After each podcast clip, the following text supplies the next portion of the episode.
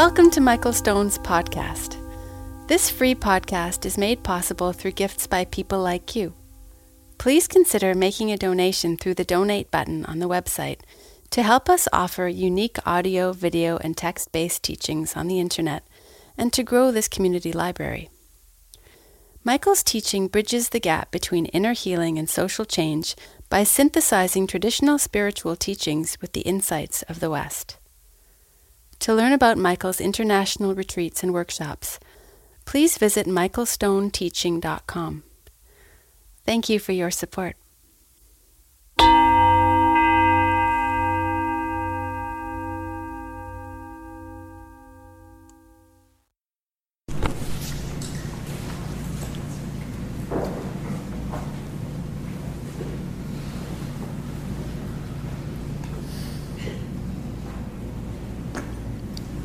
What did you notice in that period of meditation and then the discussion with a partner?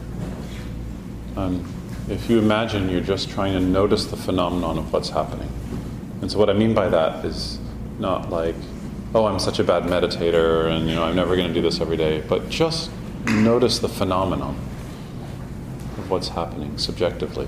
What, what do you notice? Well, when you talked about science, I thought about how you know science is always trying to prove, something concrete. They're Uh-huh. always trying to create a uh, experiment that Yeah. can be replicated. Yeah. And I found that the, the breath is constant, right? The breath is Yeah. something that's kind of unchanging, but um, the circumstances of the, the experiment can never be replicated, right? It's- There's Uh-huh. always some different vari- variable, maybe a, a hip, an ankle, a thought, Right. uh, a motorcycle.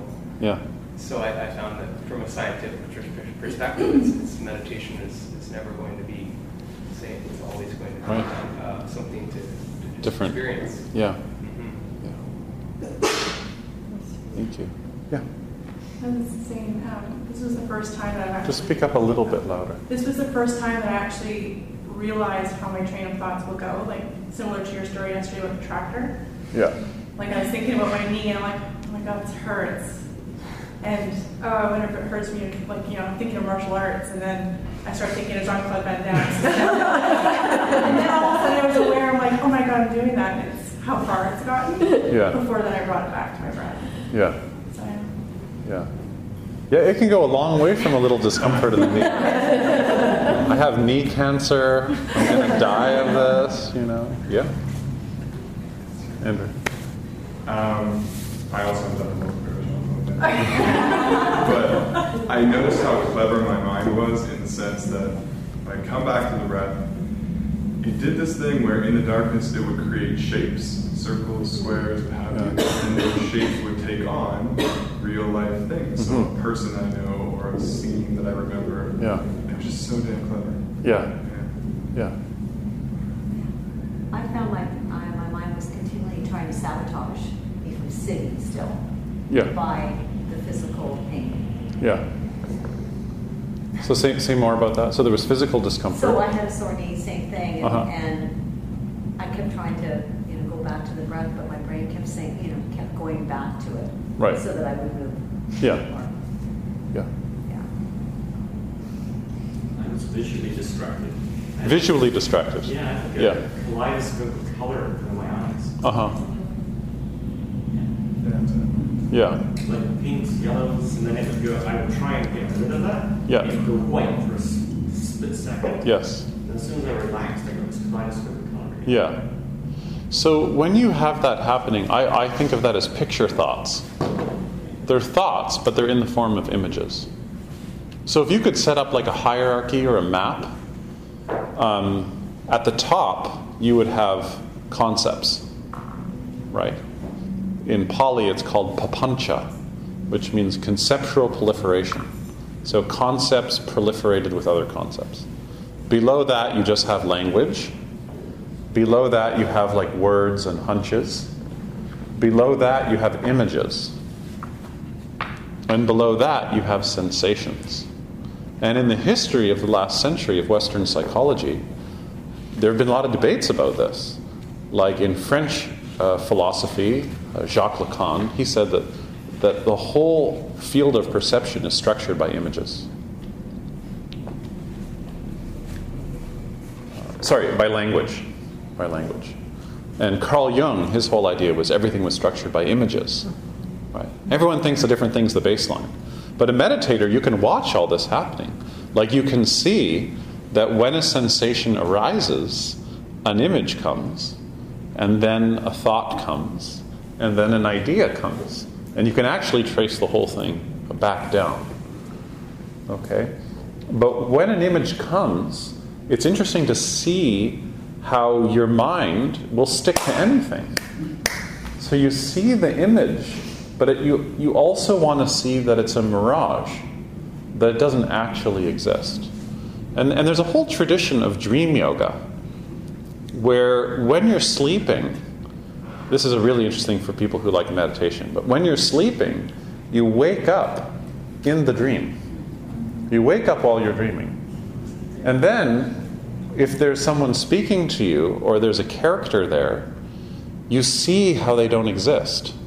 So you're waking up in the dream to look at the content of the dream, to see that the content of the dream doesn't actually exist and it's just a dream. And when you get good at this, then you can start to see that the you in the dream that's perceiving the dream revolving around you doesn't exist.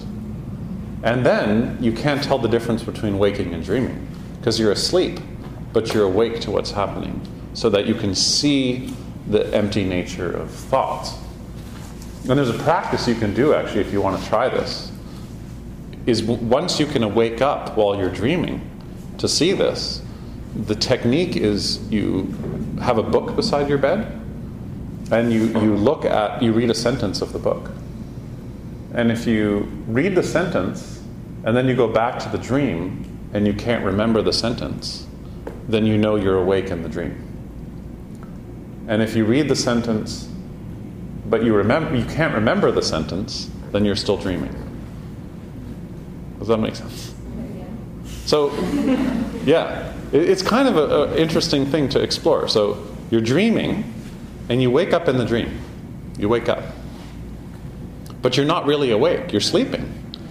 But you're using the content of the dream so that you can investigate how everything that's a product of the brain doesn't have an inherent existence. Hmm. If you go to university nowadays and you study philosophy or neuroscience or anthropology, Everybody believes this, that this is called essentialism, that there's no such thing as a thing. We all know this, right? Like this floor is moving faster than my hand. So I can't put my hand through the floor. But the floor doesn't actually exist as a thing, it's a conditioned arising. You see? But so is thoughts. You see? You can't, like, like you can't find the thought. It doesn't exist inside you or outside you. It doesn't exist. It's just a matrix in that moment in time. But your ego makes it real. So you can use your dreams to explore this. And in the dream, you wake up. And you, and you check out how the character that's doing something in a dream doesn't exist. You can see it as a dream. It's a really interesting. So, anyways, they say the test of the whole thing is like if you're not sure if you've woken up from the dream or if you're in a dream, then you just read a sentence or two in a book. And if you read a sentence in a book and then you close the book and then you lie down and then you can't remember what you just read, you're still dreaming. But if you read the sentence of the book and you can remember it, you're not dreaming anymore. So you have to go back to bed again. Because it's confusing for the mind. It sounds a little weird, but I, I promise if you try it, it's kind of interesting. But maybe I'm completely on a different tangent, and you might be thinking, did Michael have espresso again? yeah. Okay, uh, first, first your hand went up, and then, yeah. So, when it, it's similar then to lucid dreaming, except for that you're controlling the situation in the dream, not just going all the way in the dream. It's not so much that you're controlling the situation of the dream, it's that you're using the situation of the dream to investigate more deeply the nature of what's happening in the dream. Because here's the funny thing is that if you meditate for a while, one of the insights you're going to have very quickly, everyone who meditates has this insight, is that all of your thoughts are about you. Incredibly narcissistic. I mean, before you thought maybe you were a little narcissistic, but then you realize everything you think about everything is only to create a me. Like everything you think about Port Moody or Vancouver or religion or the people you hate, you think about the people you hate just to create a sense of you. In the same way that Canada goes and kills people in other countries. And, and we do that by having a story about them as an enemy. But we only have the story about them as an enemy because we're creating a national identity. So at times of war, the national identity is always stronger because you know who the enemy is. But actually, it's a complete construct. And it changes. Now, Vietnam is a great place to go on a holiday. Mm-hmm. Cambodia is like number one in the tourist list, you know. Beautiful. Okay?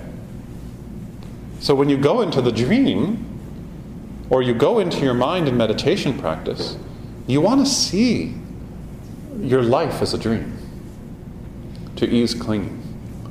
It's not that it doesn't exist, but it also doesn't exist. yes? What were you going to say? Just about like the lucid dream. Yeah. I mean, I don't know anything about lucid dreaming, but for me, it just comes out of meditation practice because when you fall asleep and you have a dream, you're always the main character of the dream.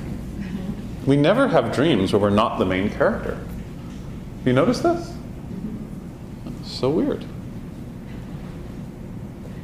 So two things I always notice about dreams. You're never you're always the main character and there's never the sense of smell.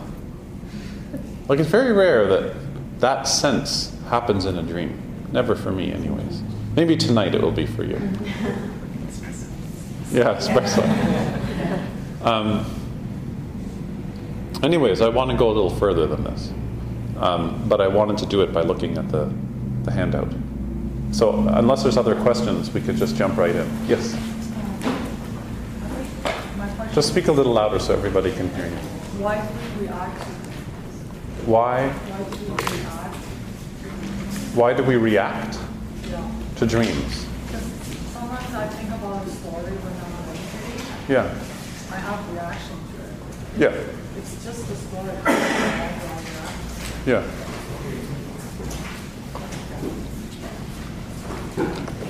Does everybody have a handout?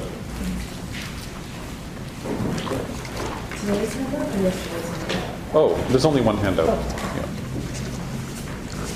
What's your name again?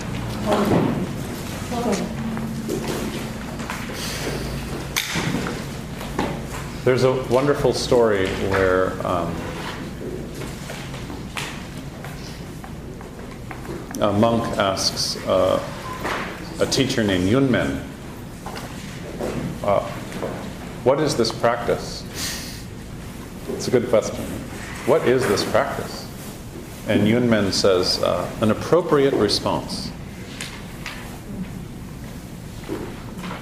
So you could say, like, what is the heart of, like, what are we doing? What's the heart of this practice? What's the point of this? And Yunmen has this beautiful response. What is this practice? It's having an appropriate response.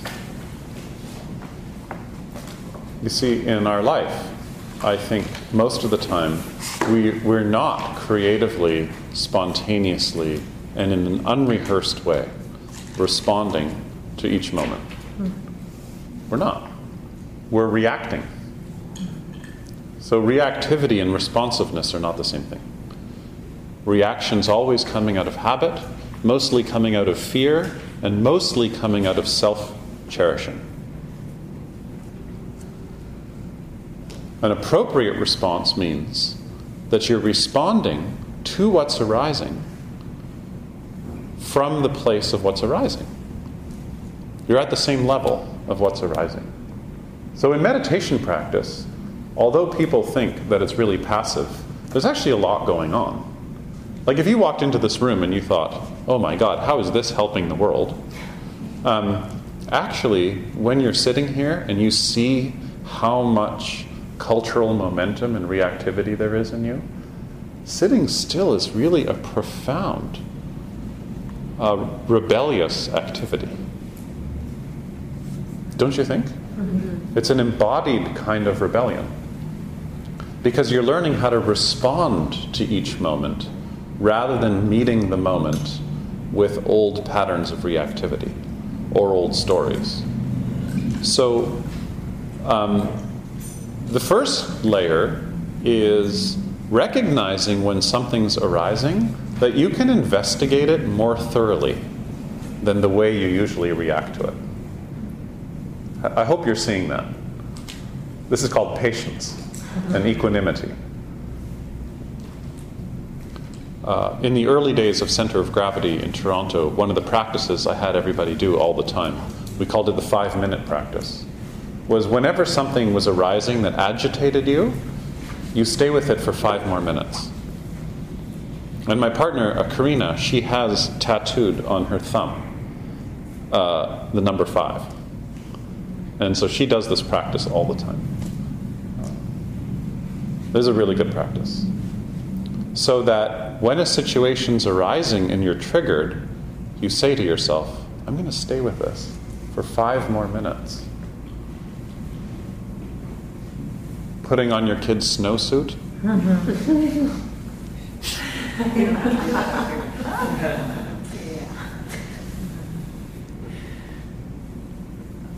Trying to communicate with your teenager that their room is messy. Or having a close friend tell you that something you said really pissed them off. Even though you know you're right. You stay with it and you listen. What you're saying you're staying with is the observation of the heat or your response Yeah. to the moment Yeah. Before acting on and embellishing that. Yes. Okay, so Yeah. when you're saying, right, so Yeah. it's staying in the observation.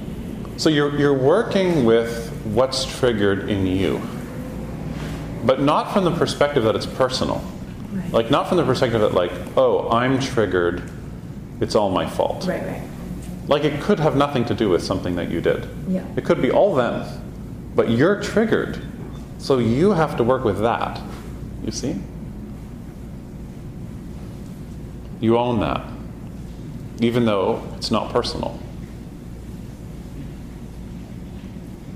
And what a meditator knows how to do is to continue tracking how they're feeling without jumping out of it, without drama. You can stay with something. It takes a lot of courage, you know, to really sit sweetly with something. Yeah. So it's kind of like seeing a situation, and even though you're in it, you take yourself out of it to observe it. Mhm. Understand? So Yeah. For five minutes, it's like, I know this is my stuff, but I'm just going to step back from it and Yeah. kind of see it here for five. It's kind of a paradox because you say, I'm going to step back to get a bit of distance from it. But the paradox is that when you say that, getting the distance actually makes you feel more. So there's actually no distance, really. You almost feel more sides of this, the whole thing. Yeah, you fe it, it's more physical. And that's the idea. That's why I, I keep translating meditative practice as a physical practice. So, um, yesterday we studied Patanjali's Yoga Sutra, the first two lines. We didn't get very far. Or maybe we got really far. And uh, today I wanted to switch gears and I wanted to uh, explore some of the Buddha's teachings on the same theme. And then we're going to go back to the Yoga Sutra.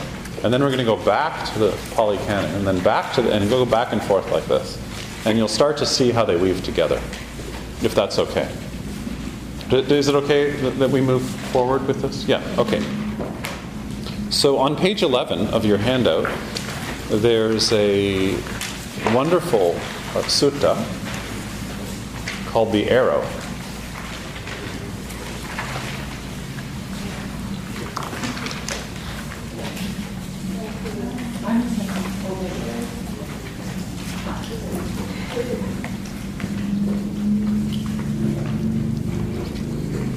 The context is the Buddha is holding court, and various uh, students from different clans are coming to him, uh, asking him uh, to clarify his teaching.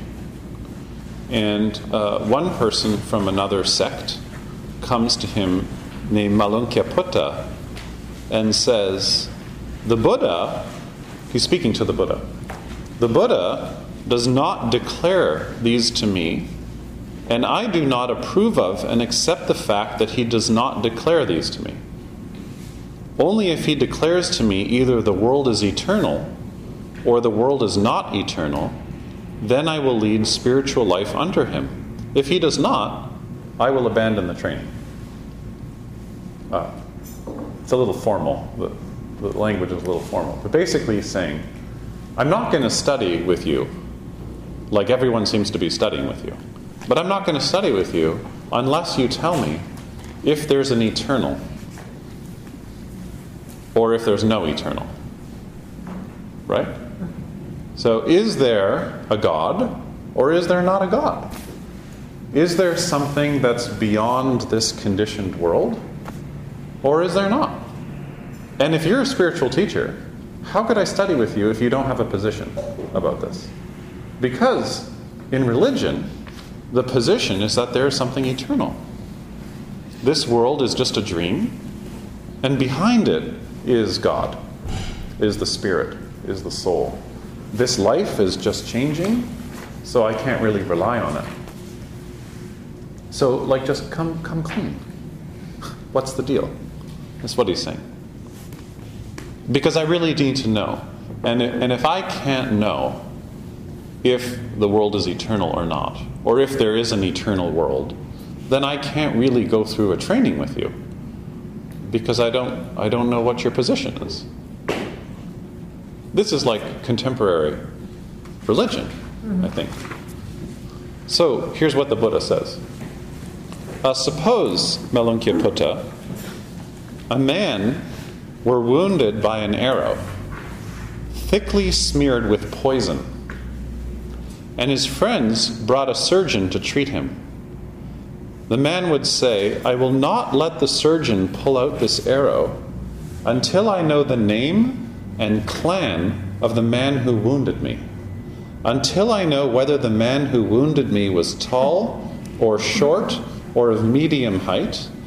You can hear a sense of humor, right? Mm-hmm. Until I know whether the man who wounded me was dark or brown or golden skin, until I know whether the man who wounded me lives in such a village or town or city, until I know whether the bow that wounded me was a longbow or a crossbow, until I know whether the bowstring that wounded me was fiber or reed or sinew or hemp or bark, until I know whether the shaft that wounded me was wild or cultivated, until I know with what kind of feathers the shaft that wounded me was fitted, whether those of a vulture or a crow or a hawk or a peacock or a stork, until I know what kind of arrow it was that wounded me, whether it was hoof tipped or curved or barbed or calf tooth or oleander. All of this would still not be known to that man, and meanwhile he would die. So too, if anyone should say, I will not lead a spiritual life under the Buddha until the Buddha tells me the world is eternal or not, that would still remain undeclared by the Buddha, and meanwhile that person would die. So, do you see how he's also doing a critique of religion here? Mm-hmm. He's saying, like, whether I tell you what's going to happen, you're going to die. You're going to die no matter what. And if you remember the context that I described yesterday of the history of that time, this is a radical thing to say because the cosmology was so focused on reincarnation. And the Buddha is saying, well, actually, this whole notion of what you're going to be when you die, or what you were before you were born, or whether the world is eternal or whether it's not eternal, you're going to die. you're going to die. And because you're going to die, you've got to work with life before death. With life before death. So then the Buddha says if there is a view, the world is eternal, the spiritual life cannot be lived. Whether there is the view the world is eternal, there is birth, there is aging, there is death, there is sorrow, lamentation, pain, grief, and despair, the destruction of which I prescribe here and now. Therefore, Malunkyaputta, remember what I have left undeclared as undeclared. And remember what I have declared as declared. And what have I declared? This is dukkha, I have declared. This is the arising, I have declared. This is the ceasing, I have declared. And this is the path. So dukkha, nirodha, and the path. Why have I declared it? Because it's beneficial. This is really important. It's beneficial. It belongs to the fundamentals of spiritual life. It leads to disengagement, dispassion, cessation, peace, direct knowledge, awakening, and nibbana. Nibbana is the Pali word for nirvana, which means uh, to blow out, to extinguish. And this is what I've declared. In other words, the Buddha is saying to have a spiritual life, the thing that one must investigate is dukkha, its cessation, right? the cessation of grasping, right? And the path. And this is what I was saying yesterday. This order is very important. So the beginning is there is dukkha. Do you hear that word he's saying here? It's mm-hmm. really important. So, what he's saying here is no matter what, there's dukkha. Suffering, pain, lamentation, despair. He has a whole list of what dukkha is, right? That's why you can't trans. When you say suffering, that's not exactly that. In a way, dukkha is the inability to be content. There is this in our lives. Mm-hmm. And the only thing you can do about it, he says, is to turn towards it, is to embrace it. And when you embrace it, you let go. So, what he's saying is, when you come at it with a belief, like the world is eternal or the world is not eternal, that's not embracing dukkha in the here and now. That's actually creating what he calls dukkha dukkha the suffering from not being able to suffer. Mm-hmm. Which maybe nowadays we would call addiction. Right? It's, Mm-hmm. it's actually the symptom of not being able to suffer. Addiction is not being able to suffer. It's not being able to feel pain, not being able to feel loss, not being able to grieve.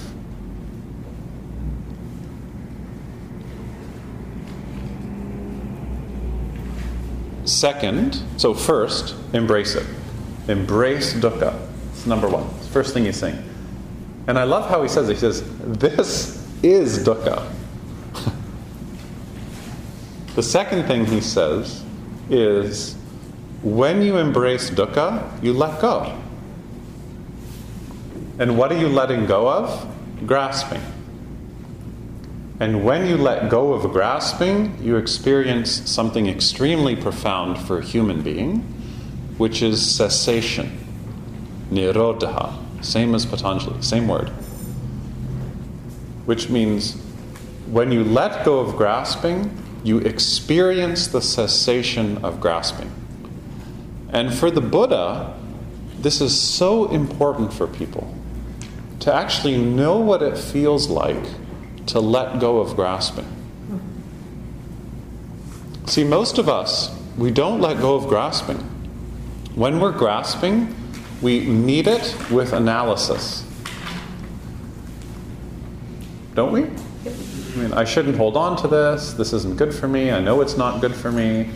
But here I am walking to the freezer for more ice cream. but it's not good for me. But here I'm going to eat the ice, and you're eating the ice cream. Like I shouldn't be eating this. This is so not yogic, you know. And like, but it's so good that you can't stop because it's analysis. But if it's physical, then you can say, when the experience of grasping is arising, I'm going to experience it as sensation. I'm going to turn towards it. I'm going to let go of my reactivity, my compulsiveness, my obsessiveness. And then I'm going to experience the cessation of grasping. And then here comes the best part. When you experience the cessation of grasping, a path opens up. And what I like about this teaching is he doesn't say what the path is. he just says, when you experience cessation, a path opens up. But we all know this, right? Don't you know this? When you're not clinging and you go, oh, it's very scary to let go. But then there's a path right there. but you couldn't see it because you were holding on so tight. And would you say the same thing can happen physically too? That space opens up or a pathway in like in the body opens up? Yeah. I know I remember Brian Dean Williams saying like in meditation with him, if you experience physical pain, Yeah. turn toward it, embrace it, Yeah. rather than trying to continually Yeah. push it away. Yeah. What does it mean to embrace something? Um, yoga, intimacy, to, to be really close with it. I remember um, one of the first time when I started practicing Zen. Uh, in in the Vipassana tradition, when you have a meeting with your teacher, you sit across from your teacher like a therapist, and you talk about what's going on. In Zen practice, when you have a meeting with a teacher, you sit knee to knee. So you sit like this close. So I remember the first time I had a meeting, we sat down together, and then the teacher went, and I couldn't get any closer. And then they went. So we were like really, really close. And that was it. That was the whole teaching. And then they rang the bell, and that was the end of our meeting. It was really profound to me. Because they were saying, like, do you want to know how this practice works? You get really, really close. Yeah. So it's like uh, if you have someone in your family who's getting old, you know, like an elderly parent. Does anybody have someone like elderly? Like, when you go to help them, you don't know what to do. How do you know what to do? Like, we don't know what to do. I mean, you can read books and everything. But actually, you just have to get close. Or someone's dying. You know about this. Someone's dying. There's not like a way to be with someone who's dying. I mean, you can take lots of courses whatever. The only way to be with someone when they're dying is you get really close. And you respond. An appropriate response. Very intimate. Different with everybody.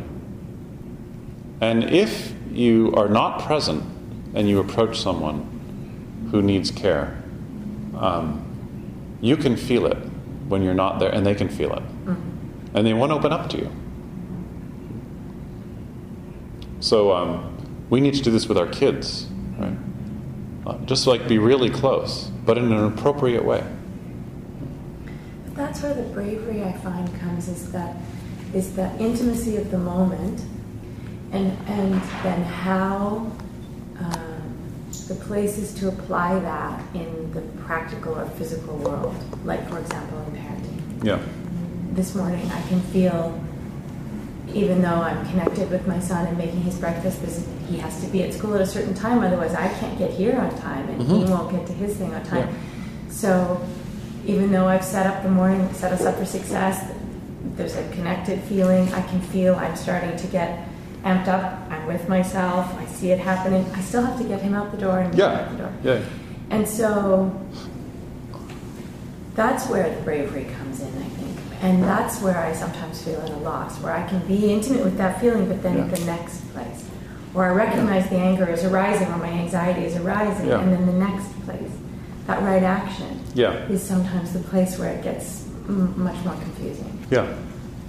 Um, so the basic idea is um, when you're really close to the situation, there can also be multitasking. So you could also be like, you know, I'm really close, but it's balanced in like a ratio with, well, we also have to get to school. Yes. And we have to do both these things together. So Mhm. that's why I like this idea of practice as being an appropriate response. Mhm. Right. An appropriate. So you don't ideal necessarily idealize. Like, oh, I'm just going to meet you where we are, and we're going to like let go of all our plans. I mean, when you have an infant, you do that, Yeah. right? But when you have like a kid who's how old, Sammy? Six. Six. Like that's not good for a six-year-old. A six-year-old needs to learn how to get to school, and so on. Uh, but they're learning from you how you're modeling your anxiety. So when you're all worked up, then they're feeling that. And actually, I think anyone who's a parent knows this. Is like the more worked up you are, the more your kid's going to mess with it. They're going to be like, "Oh, they're worked up, and now I'm going to get them." Now, now I'm actually. This is my chance to make them suffer. They feel your repression too. Yep. Because I will say, Sam, I can feel myself starting to get anxious, and he'll say to me, You're already anxious. Right. We I'm like, Damn it! Yeah. Yeah. Exactly. yeah. So, um, so I just want to just connect again to what's happening in this story because it, there's an interesting dynamic happening. Somebody comes to the Buddha from another sect saying, to have a spiritual practice, I need to know. That's the main. It's. I don't think it's important to get into like the theology of it. Like, is there? The main thing is this person says, I need to know, and how do I know? Like, how do I know what's real? Academics always study this part as like the Buddha not committing to a theology. But I don't think that's really the teaching here. The teaching is a student's just saying, I need to know. So you'd think that after the Buddha says this, the student would leave, but the student like gets it. And then this kind of deeper conversation happens where the student goes, "Okay, how do I do this? Like that's a good idea. Now how do I do this?"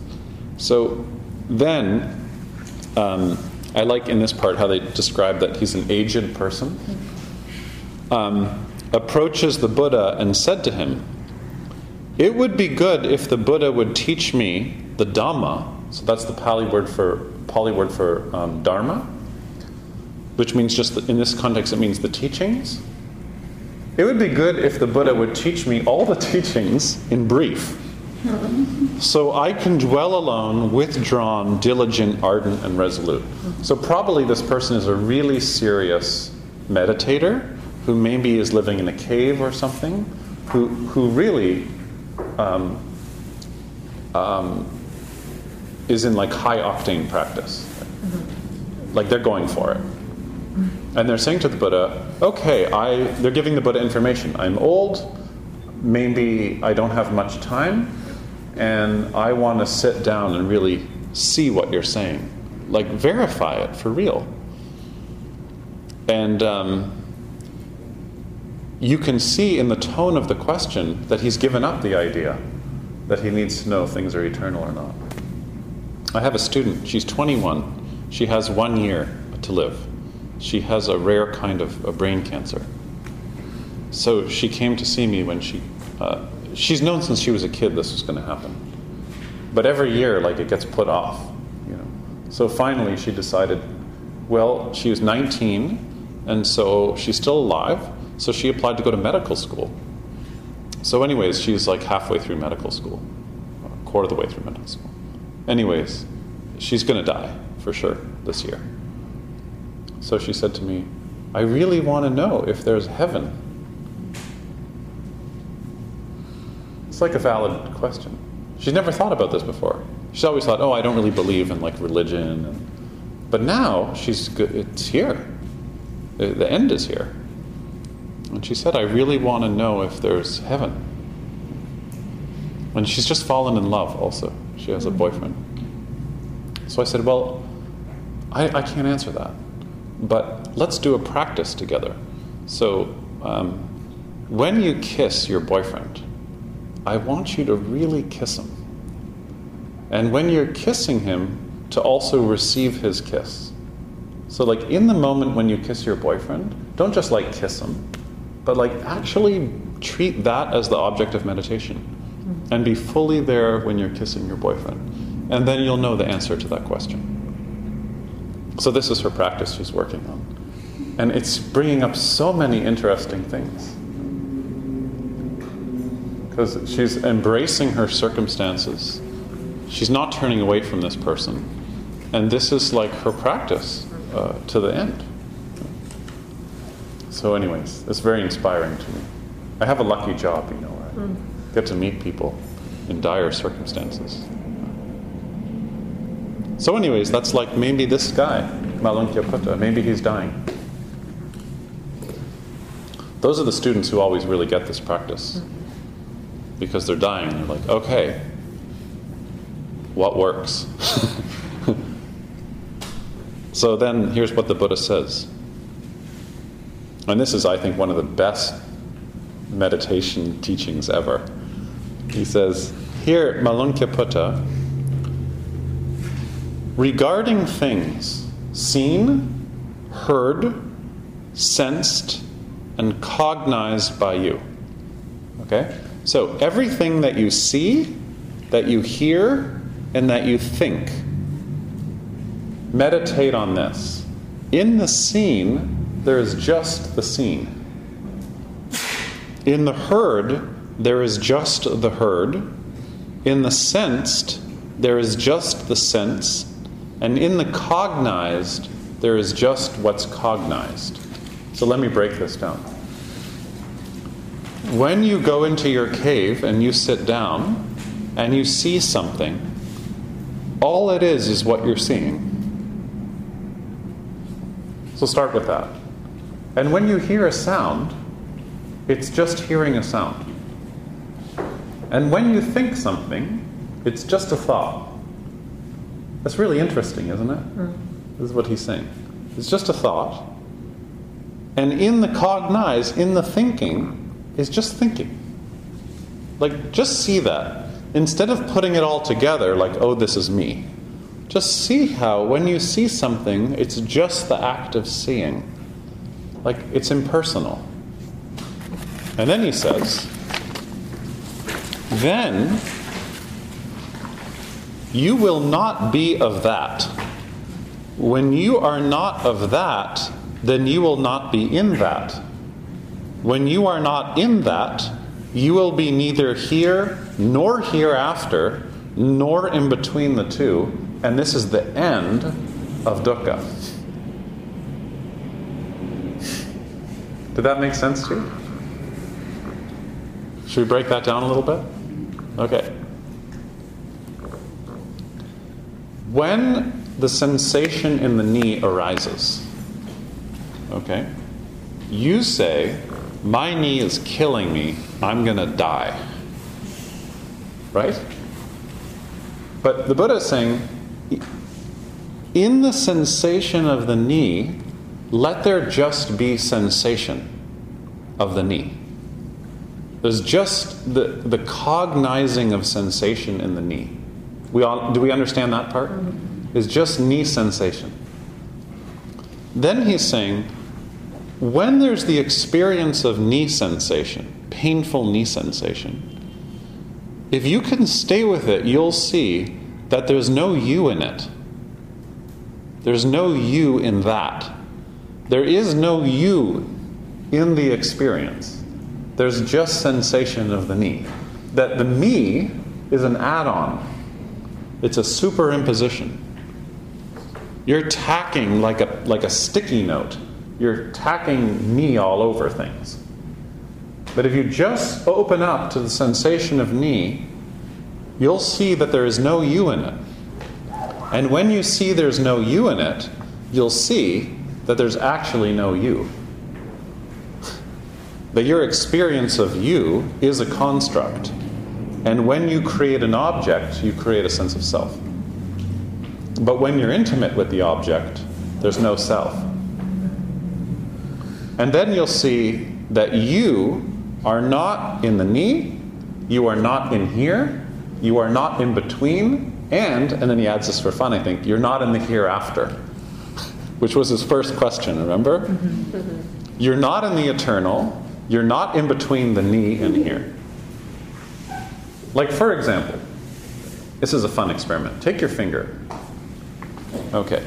And if you point your finger at your hair, point your finger at your hair, and then you point your finger at your shoulder, and then you point your finger at your belly button, then you point your finger at your chest, then at your ear. Okay, so all those are parts of the body. But if you play around, there's a point around your nose where it feels like you're actually pointing at yourself. So just play around with that. Like, watch the tip of your finger. You notice there's a certain point where it's like, it feels like you're pointing at me, at, your, at me. But if you move over a couple inches, it doesn't feel like you're pointing at yourself anymore.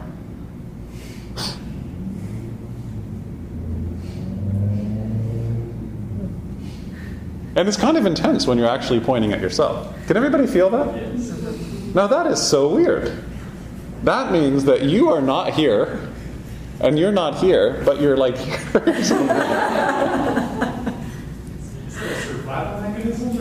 protect like the, the lobes. Yeah, yeah, it's a really weird thing. But that's what the Buddha is saying here. He's saying like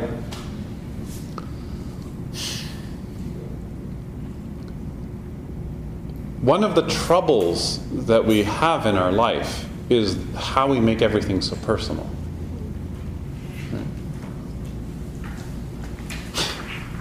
But actually, when you look more closely at things, there isn't a you in it. And you know, one of the, we're Canadian, whatever that means. But, but one of the things about living in this country is that everybody, I hope, who lives, especially in this province, is you've had this experience of going out into the natural world where it's so big that you realize that, like, you don't matter. Mm-hmm. You don't matter at all. Like you're driving in the prairies and your tire goes flat and there's no one around. And you could have this feeling, existential feeling. None of this has anything to do with you. You see? It doesn't. And um, that's really important to follow that thought, to really go deep in that. And this is what the Buddha is saying to investigate here. And let's imagine the life of this elderly man who's coming to see the Buddha.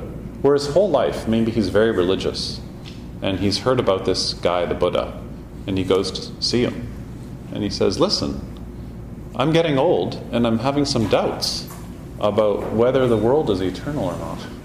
What do you think? Do you think, do you think I'm going to go to something eternal when I die? And the Buddha is saying, there's actually something more interesting to investigate, which is that you don't exist. and here's how you can explore it. Because if you explore it, you can be free. And it has nothing to do with a belief system. Nothing to do with a belief system. It has nothing to do with what you believe. And that's why these teachings are going to become explosively popular in postmodern culture because we're sick of belief systems. We don't need any more ideology. And one thing that our medical profession has really forgotten is how to embrace suffering we medicate it, but any of you who spend time in hospitals or with people with terminal illness or pain know that the medications don't work. Like they work, they can reduce some pain. but they don't help you with dukkha. They don't help you with dukkha. So these two things, the not needing this overarching belief in one thing, combined with the practicality of learning how to embrace dukkha, how to let go of grasping, how to experience sensation, and how to trust that there's a path. And when you're on it, you know it. You know it. And when you're off of it, you know it. And that's why when you come to a workshop like this and you get exposed to the Dharma, you can't ever leave it. I mean, you might think, oh, I'm going to leave this. I wasn't into it. I didn't connect with it. But actually, you can't ever leave it. You'll see. And when you meet other people who are practicing the Dharma, you can't ever leave them. Like you might hate them, but you can't ever leave them. You're always going to think about them.